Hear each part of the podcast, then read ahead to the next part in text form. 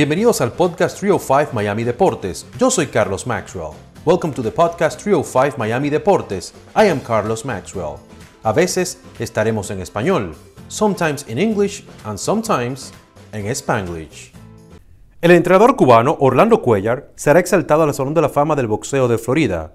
Entre los peleadores que han entrenado con él están Glenn Johnson, Yuriorkis Gamboa, Jan Barthelemy, entre muchos otros. Aquí nuestra conversación con uno de los entrenadores más prestigiosos del boxeo. Orlando Cuellar, bienvenido aquí al podcast 305 Miami Deportes de Telemundo 51. Un placer tenerlo por acá. El placer es mío, muchas gracias por tenerme. Bueno, felicidades porque usted ha sido seleccionado para ser exaltado al Salón de la Fama del Boxeo. ¿Qué significado tiene eso para usted? Bueno, eso es para mí lo máximo. Eh, no lo esperaba. Esto no es una cosa que uno un día piensa que o, decide voy a entrar en el Salón de la Fama. Esto es debido a trabajar duro, a dedicarse uno a, lo que hace, a lo que le, tú sabes, la pasión de uno y nada, chicos, tú sabes, es la suerte y entonces ahí son, es un comité que, que, decide si uno tiene los méritos y por lo menos me dieron mis flores antes que me muriera. Porque siempre, siempre esperan a que uno, a que, a que uno se haya muerto para darle las flores. ¿Entiendes? Pero gracias a Dios que me tocó en lo que estoy vivo. Pero muy, muy, muy especial para mí estar en el Salón de la Fama de Buceo. ¿Cómo se enteró? Florida, Florida Boxing Hall of Fame. Exactamente, el, el, el, Salón de la Fama del Estado de Florida. ¿Cómo se enteró de eso? Y, y, cuénteme, ¿usted se lo creía? ¿Creía que alguien lo estaba llamando para engañarlo? ¿Cómo fue eso? Bueno, eh, la primera vez que me llaman ellos a mí fue en el 2020, o sea, el año pasado. Y entonces me llaman y me dicen, Orlando, vas a estar en el Salón de la Fama. Te habla el presidente de, o en ese tiempo el vicepresidente de lo que es el Salón de la Fama. Y entonces me dice, te vamos a dar una placa especial por tus logros. Eh, tal día se van a reunir la gente para presentarte el premio. Y entonces ahí fue el 2020. Ahora, ellos hacen la llamada a final de diciembre o la primera semana de, enero. Y entonces, el 2021 me llamaron para, fue creo que final, el final eh, del año nuevo, eh, ante el año nuevo, el 30 creo que fue. Y entonces, de todas formas, me llaman, me dice Orlando Cuello, y digo, sí. Y se habla el Salón de la Fama del Boxeo de la Florida. Y le queremos dar muy buenas noticias. Le bueno, a ver, ya sabes, cuando llama el Salón de la Fama, le bueno, me tocó un año, ahora ver qué es lo que me toca ahora. Dice, eh, lo vamos a incluir otra vez en, el, en la clase del 2021, a donde le vamos a poner la mano en el yeso, eh, le vamos a hacer una, una, comida gala y dar la sortija, que es la sortija del Salón de la Fama. Y fíjate, en ese momento yo yo dije, esto es una cosa muy grande, yo no me acuerdo ni qué fue lo que hice, pero me dio mucha alegría, me dio mucha, me dio mucha alegría y yo no, yo no creía que estaba pasando. Pero sí, así mismo fue y entonces, nada, chicos, eh, eso es lo más grande, lo más grande que, que, le puede pasar a uno, entrar en, en, en lo que es su, su, trabajo, su negocio, entiendo, su deporte, entrar en el Salón de la Fama, eso es lo más grande. Claro que sí. Y cuénteme un poquito, ¿cuándo va a ser la ceremonia oficial ya eh, ¿cuándo vamos a poderlo ver ya entrando ya oficialmente? Eh, va a ser junio 19. Perfecto. Y entonces junio 19 son tres, tres, tres días, que el primer día es donde la ceremonia de poner la, la, mano en yeso, el, puño, y entonces ellos tienen su museo donde pone la mano en el puño con su placa y su nombre de, de, deportista o del entrenador, lo que sea. Entonces, ese primer día. El segundo día es una noche de una comida de gala una comida especial, para toda la gente que, están, eh, que va a entrar en el salón. Y entonces el tercer día es la ceremonia, que es donde se reúne la gente, te dan la camisa, te un desayuno especial y entonces a eso de las 12 del día a la 1 de la tarde, entonces te presentan, llaman a cada uno, a cada uno y uno habla un poquito y ahí entonces le entregan lo que es la sortija del Salón de la Fama. Eso está espectacular, lo felicito de verdad y bien merecido el reconocimiento. Orlando, podemos hablar un poquito ahora el antes y el después, o sea, cuando usted fue eh, boxeador y cuando fue entrenador. Eh, usted le dio bronquitis en una ocasión. ¿Cómo esa enfermedad le afectó su carrera? Mira, eh, yo, yo como entré en el boxeo, yo tenía desde que nací el asma y la bronquitis. Yo tenía asma y bronquitis cuando nací crónica. Y entonces era muy flaco. Ahora, eh, a eso de los 9, 10 años, me puse a levantar pesas y a tomar batido de proteína y, y, cuidarme mucho. Y entonces, cuando cogí la fuerza, me dio por pelear en la calle, a dármela de fuerte, de guapo, tú sabes cómo son los muchachos. Todos los retos, ahí estaba yo. Y entonces el papá mío me dijo un día que jugaba dominó para descansar aquí eh, en Coral Gables y me dice, Orlando, quiero que venga a conocer un individuo. ¿Entiende? Que el tipo, el hombre es entrenador y quiero que hable con él porque yo quiero ver si tú das para el boxeo, ya que te la pasas peleando en la calle. Y entonces voy un viernes por la noche a la casa del individuo. El individuo ese se llama Fernando Valido. O sea, wow. Fernando Valido fue manager de Kid Gavilán en Cuba. Wow. Y ese es el individuo que me dice a mí, cuando yo voy ahí, me dice mi papá, mira, este es el individuo Fernando, Fernando Orlando. Y ahí, tipo, jugando dominó, me dice, oye, me te quiero estar aquí en mi casa, en lo que le están dando agua a la ficha, te quiero aquí en mi casa el lunes a las 10 de la mañana. bueno, perfecto, yo no sabía que iba a entrar. Me coge el lunes, voy allí a su casa, me recoge el lunes a las 10 de la mañana, me lleva a gimnasio de la quinta calle, Fifth Street Gym, el original. No, no, ahora, ahora lo que tienen es otro gimnasio, no tiene que ver nada con el original. Pero el original de la quinta calle, que abajo había una cafetería pequeña y arriba el segundo piso, el segundo piso era el famous Fifth Street Gym. Y yo no sabía, no sabía, yo no conocía a nadie y nada. Yo tenía ese tiempo eh, 14 años y medio. Entonces cojo así y voy con Fernando Valido para la escalera. Él le había dado un, un stroke y entonces caminaba despacito y yo siguiendo el aéreo, a ver, a ver qué es lo que va a pasar aquí. Y oigo, en lo que vamos subiendo la escalera, tum, tum, tum, tum, tum, y la gente gritando, y una voz, una voz de un individuo que hablaba mucho, pero gritando. Vamos para allá arriba y cuando entro, resulta que que estaba hablando de voz alta era Cassius Clay, que todavía no se había cambiado no, el nombre, a Muhammad Ali. ¿Cómo va a ser? Clay. Sí, Cassius Clay hablando ahí, porque esto es lo que hacía, él le gustaba captar la atención de la gente. Y entonces, la todo el mundo ahí, tú sabes, haciendo su cosa, pero prestando atención porque el tipo era una, un personaje. Y entonces también con él, después aprendí que era Willy Pastrano, contender de los años 60 y pico, 70. Vini Curto, Florentino Fernández. Wow. Y Marcel Clay. Y estaba también entonces el, el Chris Dundee, que, que era manager promotor y estaba Angelo Dandy, que era el entrenador. Y también estaba Sarria. Sarria, eh, que era, fue, creo que fue peleador en Cuba y aquí hacía entrenador. Y esa es la gente que estaban allí. Y la playa era de judíos, la playa era judía. Entonces ponían todos los días unas 20 sillas, 10, una línea de 10 y otra línea de 10. Y entonces cobraban un dólar, porque la gente entraran, los viejitos, porque la playa era de retirado nada más. Y entonces ellos pagaban un dólar, subían para arriba y se sentaban ahí a ver cómo los boxeadores entrenaban. Y entonces ahí fue a donde entro en el boxeo, que entonces Fernando Valido me dice, ponte los guantes. Y los guantes que se usaban para pegar el saco en ese tiempo eran unos guantes pequeños, que eran heavy, eran back gloves, no como los de ahora, que le pegan, no, no. Es una guanteleta, una cosita que te ponía con una telita de cebolla. Y ahí me lo puse y le pegué el saco y dice, ok, te voy a llevar a otro gimnasio. Y entonces ahí vas a poder trabajar con gente en tu nivel. Y entonces, ok, entonces me, me quedé ahí mirando cómo era la cosa, escuchando a Clay, y me quedé fíjate, impresionado cómo era la cosa. Y entonces voy al Dinner Key Auditorium. En el Dinner Key, el que me empieza a entrenar uno se llama Maceo, entrenador que se llama Maceo, cubano él. Y entonces ahí hice unas, unas 20, 20 peleas, 20 peleas. Pero a mí lo que me pasaba era la, el asma y la bronquitis era tan crónica que yo parece la misma emoción de pelear y pensar que iba a pelear me daba y tenía, y ese tiempo no estaba la chiveta esa que uno se echaba, el espresito, porque estamos hablando del año 1971-2. Y entonces lo que tenía una pastilla que me tenía que tomar. Pero lo que pasa es que la pastilla a veces trabaja y a veces no me trabaja. Entonces hice las peleitas. No me fue mal.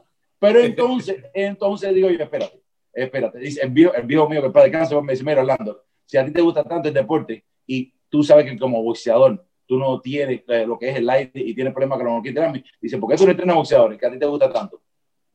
Y él me decía, me dice, mira, cada vez que vemos una pelea en la televisión, tú dices, ¿qué va, ¿cuál es el que va a ganar? Y dice, y tú eres que siempre está correcto. Me decía él a mí, porque cuando ponía la, pelea en la televisión, me decía a mí, ¿cuál tú crees que va a ganar? Y él, bueno, yo creo que este por el movimiento y el otro. Digo, que yo cojo el otro. Y entonces yo siempre ganaba la mayoría del tiempo. Entonces el viejo me dijo, ya que te gusta tanto, métete entrenador. a la entrada. Entonces hago así, me pongo a entrenar, me mudo para Las Vegas. En Las Vegas voy a uno de los gimnasios que había en Las Vegas, que se llama, uno se llamaba Johnny Toco y el otro se llama Johnny García. Ahora, al que voy yo el de Johnny García, que ese entonces me habla a mí de entrenar, entreno un poquito, pero vio que yo no podía por el asma y la bronquitis. Y entonces lo que pasó es que me tenía gimnasio a mí, haciendo mascota con la gente, ayudando con el agua, porque yo trabajaba en uno de los casinos, pero por la noche. Y entonces por el día iba al gimnasio y trabajaba con, con Johnny García, ayudando a la gente. Y ahí conocí a Leroy Haley. Hice también un poquitico de guanteleta con Oscar Bonavena, Ringo. ¿Te acuerdas que peleó ah, con, Sí, sí, sí, claro. Que después lo mataron, a él lo mataron en el 1977, creo, creo que fue, ahí mismo en Las Vegas. Pero bueno, chicos, esa fue la carrera mía amateur y la introducción a los profesionales. Claro que sí. ¿Y qué significó eh, conocer a Glenn Johnson para, para su carrera como entrenador? Bueno, como conocí a Glenn fue que yo estaba entrenando. Eh, en ese tiempo, yo estaba en Nueva York en el 1999. Yo estoy en Nueva York y entonces estaba entrenando a un boxeador que estaba entre los 10 mejores de la WBA, que se llama Luis del Valle, Honey Boy, Luis del Valle y teníamos una pelea eh, eh, por el título WBA en Marseille, France, en Francia. Y entonces estamos en Nueva York y estaba nevando. Y le digo yo a los, a los managers de Luis, mira, está cayendo mucha nieve, tenemos que ir a un sitio que esté caliente, porque eh, Luis no puede correr esta nieve. Y creo que tenía hasta el triti, no estoy seguro, pero bastante seguro que tenía el triti en la rodilla y le costaba trabajo. Y entonces me dijo, bueno, Orlando, ¿dónde quiere ir? ¿A Miami o quiere ir a Las Vegas? Y yo le bueno, vamos por Miami porque yo tengo familia en Miami y conozco Miami bastante. Y entonces hago así y venimos para Miami. Y cuando estamos en Miami, me hace falta, corro la boca y me hace falta guanteo. 175 libras, que sean buenos, algún estilo parecido al contrario, que al estilo del contrario que vamos a enfrentar. Y entonces mandan a dos o tres individuos. Y uno de ellos era Glenn Johnson. Y resulta que Glenn Johnson entonces lo usé para el guanteo. Y después que se acabó el campo de entrenamiento, Glenn cogió por su camino y entonces yo voy y hago la pelea con Luis del Valle. Después de la pelea, yo no, yo no hablo más con Glenn Johnson. Después de la pelea, volvemos a Nueva York, a donde vivíamos nosotros. Digo, yo y Luis del Valle. Y entonces, estamos en Nueva York y entonces me dice Luis del Valle, Orlando, ¿qué tú crees si nos mudamos para Miami? Yo le digo, buena idea, me encanta Miami. Nos mudamos. Yo y él para Miami. Y entonces, en lo, que, en lo que estamos para Miami, fuimos celebrando la victoria a un club. Y cuando estoy en el club, me tocan el hombro y cuando así miro, era Glenn Johnson que estaba trabajando de bouncer de seguridad. Wow. Y me dice, me dice, me dice, profe, quiero hablar con usted, me hace falta, es muy importante. Y le doy el número de teléfono. Ese tiempo no todo el mundo tenía celulares, lo que teníamos las cajitas en la casa, que cuando tú digas print botón y yo los mensajes a todo el mundo. Y entonces hago así, iba a la casa, después como a las 6 de la mañana, me acuesto, cuando me levanto por la tele, aprieto el botón y está el tipo este, Glenn Johnson, coach, me hace falta que hable conmigo, que estoy lo otro, tengo que hablar. El tipo me está llamando una pila de veces. Al fin de la semana, vamos otra vez, vamos a otro, a otro club. Y en ese otro club está trabajando el tipo otra vez. Otra vez. Parece que lo llevaban de No, no, oye, estaba para mí, estaba para mí. Parece que lo mandaban una semanita para uno, una semanita para otro, y era una compañía que, que se que alquilaba a los, o rentaba a los bouncers. Y el tipo otra vez me dice, coach, ¿qué te pasa? ¿Por qué tú no me contestas el teléfono a mí? me hace falta que tú me entrenes. Tengo una pelea. Y le digo, bueno, ¿con quién? Y me dice, Eric Harding. Eric Harding, tremendo peleador. Eric Harding había, la pelea, la pelea anterior había sido contra Roy Jones Jr. y donde se, se, se, rompió o se le desbarató el bicep. Y entonces, en esa pelea, un tipo tremendo. Y entonces, esa es la pelea que le tocaba a Glenn. Le digo, ¿cuánto tiempo te falta para la pelea, para prepararte? Y dice, tengo seis semanas. Y le digo, ¿seis semanas? ¿Con Eric Harding? Y dice, sí. Yo le digo, ven acá, ¿y a dónde va a ser? Dice, en Nueva York. Y digo, en Nueva York. No me diga que va a ser el promotor Jimmy, eh, ¿cómo era? Salmo Sumichi. Y me dice, sí. Y yo le digo, ¿va a ser en el Jimmy's Café? Y me dice, sí. Y yo le digo, ¿va a ser en la televisión? Me dice, sí. Y le digo, ¿por un título? Me dice, sí. Y le digo, tremenda cama que te están haciendo. Va contra un verdugo en el patio de, con el promotor de él, que todo está por favor de él. Hasta, el tipo que te da los guantes, te lo va a dar tarde para que tú no te calientes, no te puedas preparar a tiempo. todo está para él. Yo le digo, ¿y es en la televisión? Dice, sí. Yo le digo, no la coja.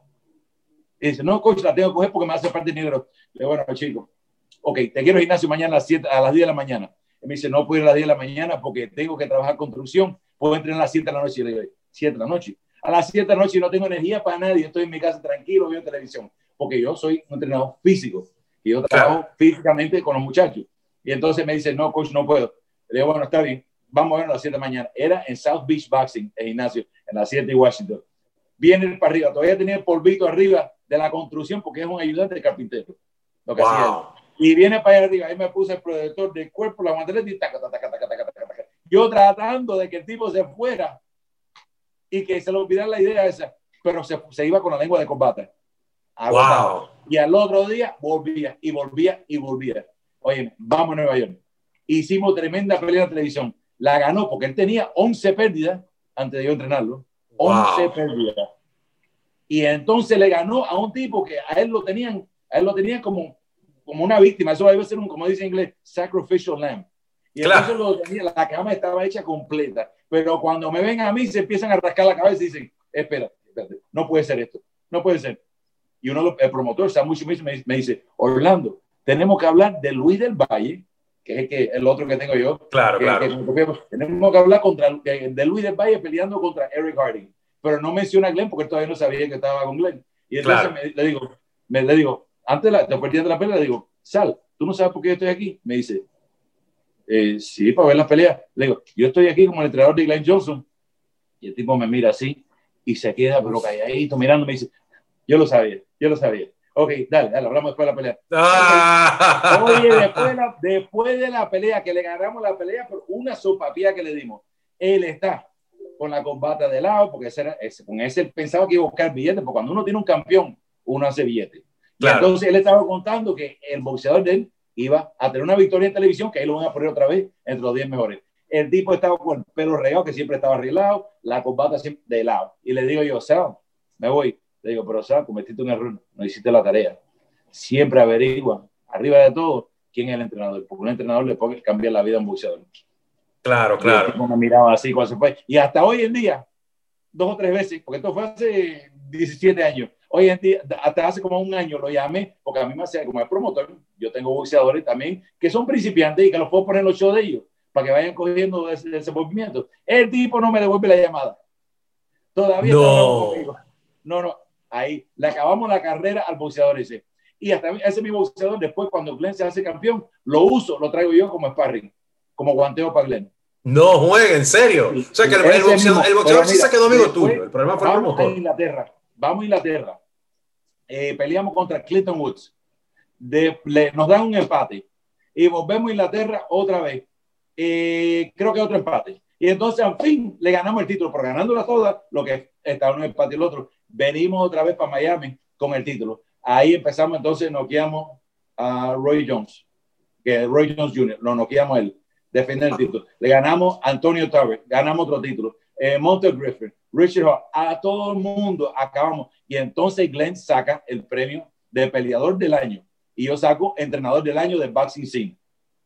Y ahí entonces estuvimos, bueno, estuvimos juntos 10 años, dominando fuerte los primeros ocho una carrera, estamos en HBO, estamos, empezamos en ESPN, después pasamos para Showtime y de Showtime pasamos para HBO. Estamos en todos lados. Bueno, fíjate cómo es la cosa, que después, que después de la primera vez que estuvimos en HBO, estamos en New Orleans, Luisiana. Y yo todavía no estaba acostumbrado a que la gente me hayan conocido, que me vieran así, porque era mucho tiempo que iba a televisión. Y entonces estamos quedando por la calle y hay dos o tres individuos que se quedan mirando. Se quedan mirando. Y ese tiempo el hermano mío estaba conmigo. Y le digo al hermano mío, Frank, le digo, que le pasa a esta gente como miran a uno aquí y dice, oye, te estás mirando porque te vieron en la televisión. Oh. Eso porque te miran, porque te vieron en la televisión. Y, desde ese momento la gente me mira y yo, porque figúrate, ¿qué voy a hacer yo? porque tengo que esperar. Pues, así es como el fue. Pero oye, los teléfonos no pararon de sonar.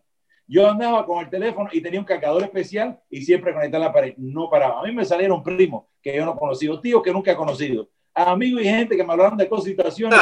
no, no, y, todo, y todo el mundo pidiendo dinero. no juegue, ¿cómo va a ser? Sí, sí, no, no, pero fue, fue, eso fue una aventura increíble. Wow. La verdad. ¿Qué, ¿Qué, tan importante es para un entrenador y para un boxeador también ver los videos de la pelea de los contrarios? ¿Usted es partidario de eso? ¿Le gusta hacer eso? Mira, eh, es un estudio. No es que a uno le guste o no le guste es un trabajo. Eso, eso se considera ya cuando, cuando viene por esa vía. Porque uno ve pelea de Canelo contra este, el otro contra, pero uno no tiene, no es un trabajo. Y entonces uno lo ve diferente. Pero cuando a mí me presentan una pelea para el peleador mío, que yo soy el que digo sí o no, la mayoría del tiempo. Y entonces ahí yo lo que hago es un estudio. Es diferente. Cosa que es, lo miro yo a ver cuáles son los fuertes del individuo, cuáles son sus debilidades, como en mi mente ya yo lo veo, ¿te entiendes? Cómo es que él va a mezclar con nosotros, quién va a empezar rápido, quién empieza lento y después eh, acaba fuerte, como, como los entrenadores, también tengo que estudiar el entrenador, que entrenador que tenga, ¿te entiendes? Saber cómo es que el entrenador lo trabaja, si es que el entrenador, ¿te entiendes? Le abre la esquina o lo, o, o, o, lo lleva exactamente como, como, como un jockey lleva a un caballo, ¿te entiendes? Y lo sabe, y lo sabe llevar de verdad a, la forma que tiene que llevar. Todo eso yo lo estudio. Y entonces, el boxeador, la, contestando la otra parte de la pregunta que me hiciste, hay boxeadores que he tenido que no les gusta ver videos, del contrario. Ellos no les importa. Ellos simplemente me dicen a mí, como Glenn me decía a mí, y unos cuantos más que he tenido, cuando un, la unidad entre boxeador y entrenador es especial. Para tener éxito, arriba de que el entrenador tiene que ser experimentado y no fallar en lo que dice y saber la preparatoria, eh, lo que es eh, eh, la, estrategia, la técnica y de sacar todo eso bien, entonces el, el boxeador cree en uno. Y en ese momento todos los peleadores míos me dicen, profe, lo que usted diga. Usted mire el video y me dice qué es lo que tengo que hacer. Viene al gimnasio, yo le busco los sparring, le digo qué es lo que tienen que hacer y entonces en la pelea llevo la pelea como fuera un general a las tropas avanzamos por aquí, echamos un poco para atrás, tiramos ahora, no tiramos con él, esperamos que él tire, vamos a esperar a que él gaste un poco la corriente, entonces le vamos para arriba, vamos a movernos, vámonos para adentro que no trabajen adentro. Es una serie de ajustes y estudios que se hace, pero me hace falta que el boxeador tenga fe en mí. Y entonces yo soy el que, el que, veo los videos.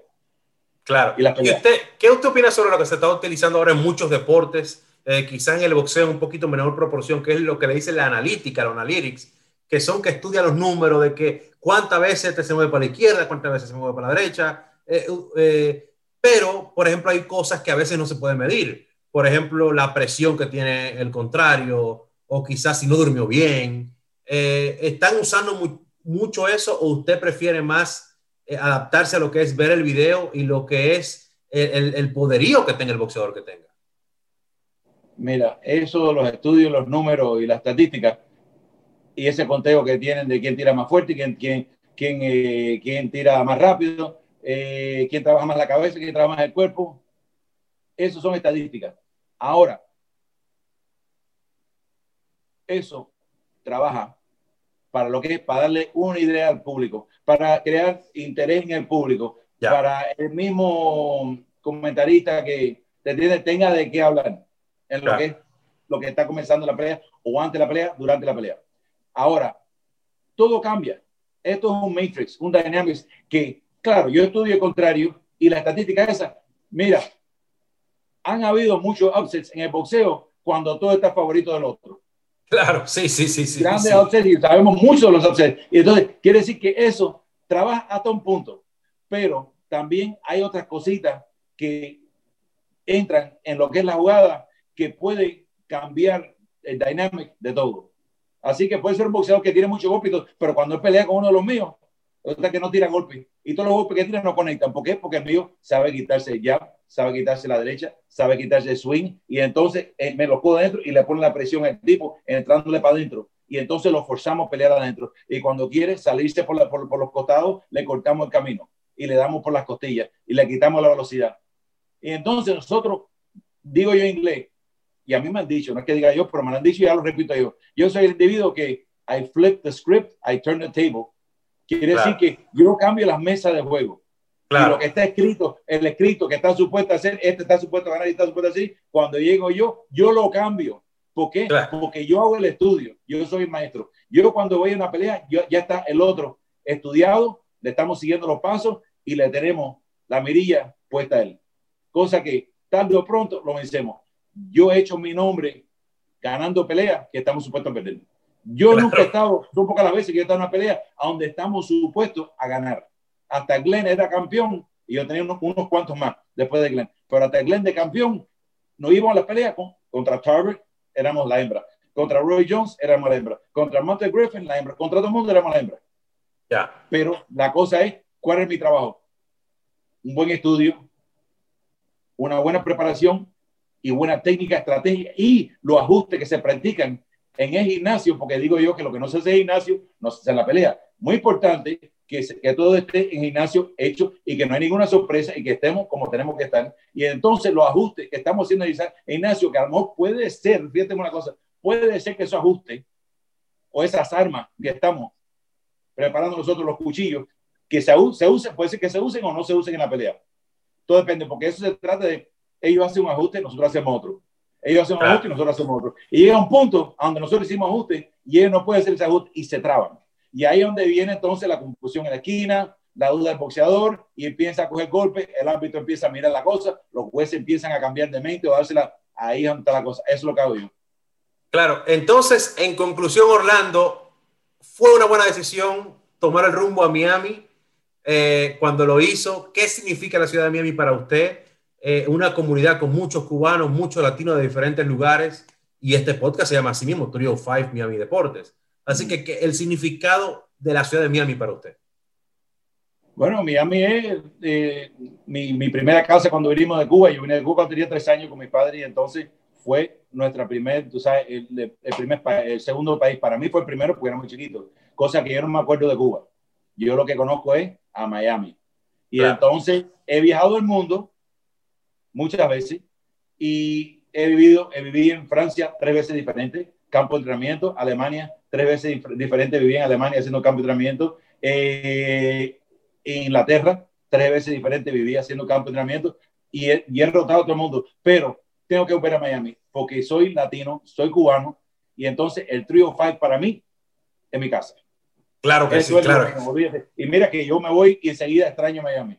Tengo que claro que sí, no, como todos lo hacemos, claro que sí. Y hay mucho calor y hay mucha humedad, y, pero olvídate que esto es Miami, es mi casa.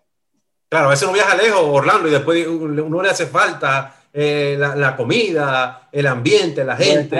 Eso es normal. Todo se extraña, todo se extraña, olvídate. Y uno con la misma gente de uno, sí, que Miami ahora como ha cambiado mucho cuando yo era niño. Cuando yo era niño, Miami era cubanos nada más. Eran cubanos, puertorriqueños, los blancos, así mismo, cubanos era una raza, un, un cubano, los boricuas, están por un lado, los boricuas por el otro, los blancos están en el mismo centro y entonces estaban los, los morenos en su barrio. Pero después con el tiempo fue cambiando y ahora, claro, tenemos todos los países latinos aquí, que no sé quién fue, dijo el otro día un comediante, dice que para vivir en Miami hace falta un pasaporte. claro que sí. Oye, Orlando, eh, te, te, quería preguntar de los boxeadores cubanos que están ahora subiendo, ¿a cuál tú ves con el mayor potencial de, ser campeón mundial y de, seguir avanzando en el, mundo del boxeo profesional? Bueno, eh, yo estaba en Alemania entrenando a Solís, o Daniel Solís. Sí, sí, sí, claro. Eh, para, para, pelear por su, su, primer título contra WBC, contra Chauncey Wellever. Eh, creo que fue en, en Berlín, donde estamos preparando para pelear. Y al mismo tiempo estaba entrenando a Juan Carlos Gómez para pelear eh, estaba, en lo, estaba Juan Carlos Gómez subido los cruceros al peso completo y entonces iba a pelear una eliminatoria contra, eh, se me olvidó el nombre del individuo ahora, eh, Vladimir Virchis. Y estaba yo con Solís y con Juan Carlos Gómez. Entonces el promotor me dice, Cuellar, tenemos un cubano que podemos traerlo, está en México en este momento, podemos a traerlo a Alemania, que es muy bueno. Le digo, ok. Y entonces cuando voy a, cuando vamos al aeropuerto a recoger el individuo, Erilandi Lara. Y entonces ahí empiezo, Lara, yo hice las primeras dos peleas, el, debut y la segunda pelea de Lara. Y entonces con Solí hice dos o tres peleas, Juan Carlos Gómez hice dos, pero yo estaba regresando a Miami porque en Miami tenía yo también a Glenn Johnson, a Nicholas Walters, que, que, fue campeón también. Eh, chicos, eh, Luis Franco, una lista. Yo tenía una lista de unos cuantos que, estaba entrenando yo aquí. Y entonces tenía que estar con el y Entonces no puede estar ahí todo el tiempo. Pero de los cubanos, que yo pienso que ahora tienen lo que hace falta, eh, tengo que decir que Lara, Lara todavía tiene suficiente. Eh, si no lo es, creo que no estoy seguro si es campeón o creo que sí, que, ya, que tiene un título ahí. Pero Lara siempre ha tenido el talento que hace falta y es, un factor en lo que es el poder del peso de él.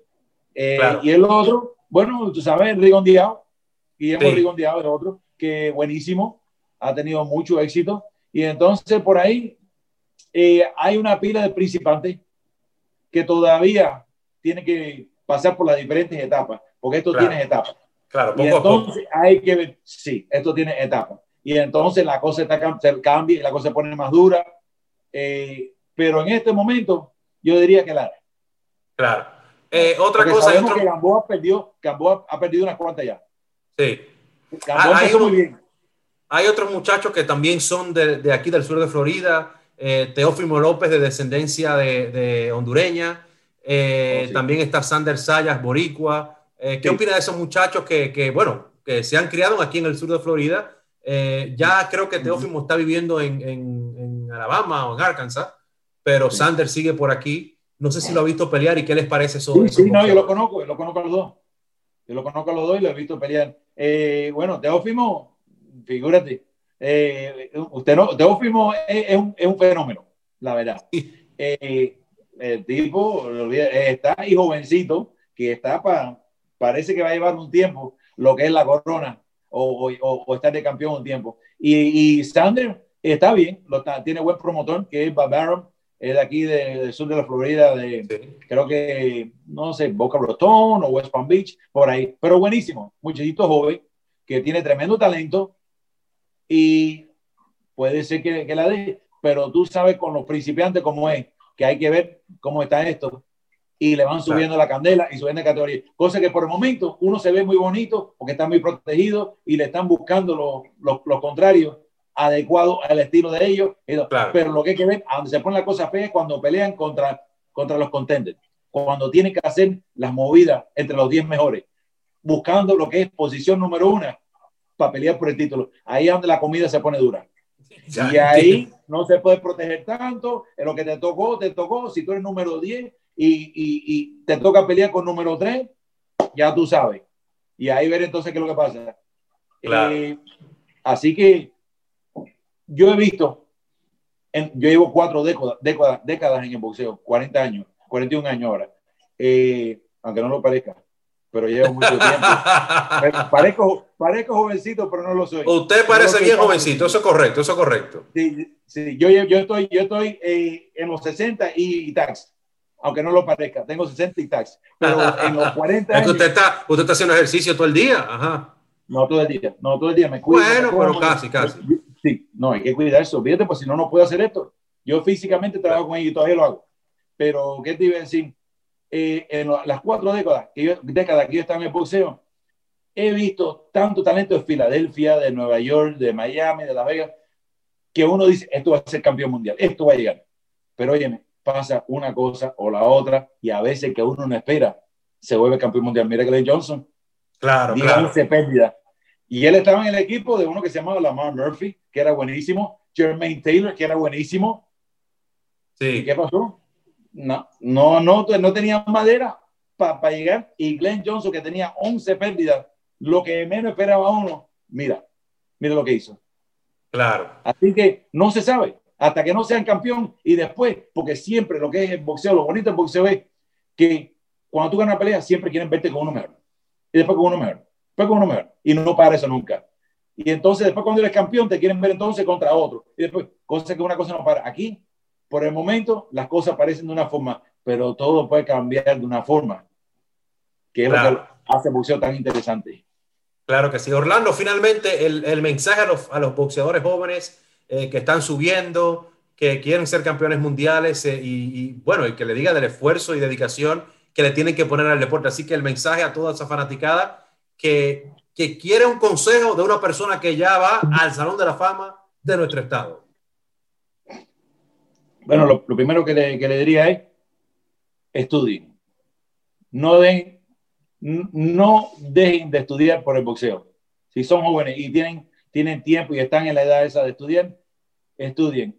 Eh, cojan un, una, una, profesión, un degree, eh, estudien algo, porque el boxeo no es para toda la vida. Y en el boxeo. 15 15% de los peleadores se dividen 85% del dinero. Wow. Y, y 85%, 85% de los boxeadores se dividen lo que, lo que queda después. Así que 15% de los boxeadores campeones, o los que están arriba de nombre, hacen todo el dinero, el 85% del dinero. Y ahora 85% de los boxeadores se dividen 15% del dinero. Es una carrera muy dura, es una vida muy sacrificada. No se puede tomar, no se puede salir. Eh, tiene que estar en el gimnasio sufriendo, sacrificando, corriendo millas. Y es una carrera muy dura. Mira, es una carrera que siempre ha tenido más éxito para la gente que son pobres y no tienen otra vía para coger, para coger y este es el único camino que tienen. Pero si uno tiene un poquitito de dinero, tiene unos papás que tienen dinero y ahora pueden meterse en béisbol, en basquetbol o jugar video o estar en los teléfonos, ya han cambiado los tiempos. El boxeo todavía es el deporte más sacrificado y el más duro que hay en toda la historia de los deportes. Cosa que yo diría, estudien y traten a ver, a ver si, a ver si dan. Pero lo más importante, estudien, estudien. Y siempre háganle caso a su entrenador cuando el entrenador te dice que te acuestes temprano, que no salga, es muy importante que se lleven por el maestro, el profe, y, y, ya, tú sabes, eso es lo más importante, que es una cosa muy dura. Tienen que estar muy seguros. Y si no está para ti, no siga, no siga, porque es un deporte muy duro y, se, y la gente se muere en el ring o sufren daño, lo que es, a, como digo yo, los golpes no son vitaminas, no cojan ninguno. Claro. Orlando, muchísimas gracias por su tiempo, se lo agradezco muchísimo y que se repita. Bueno, muchas gracias por tenerme. Bendiciones. Gracias. Muchas gracias por haber escuchado este episodio de Trio 5 Miami Deportes. Until next time.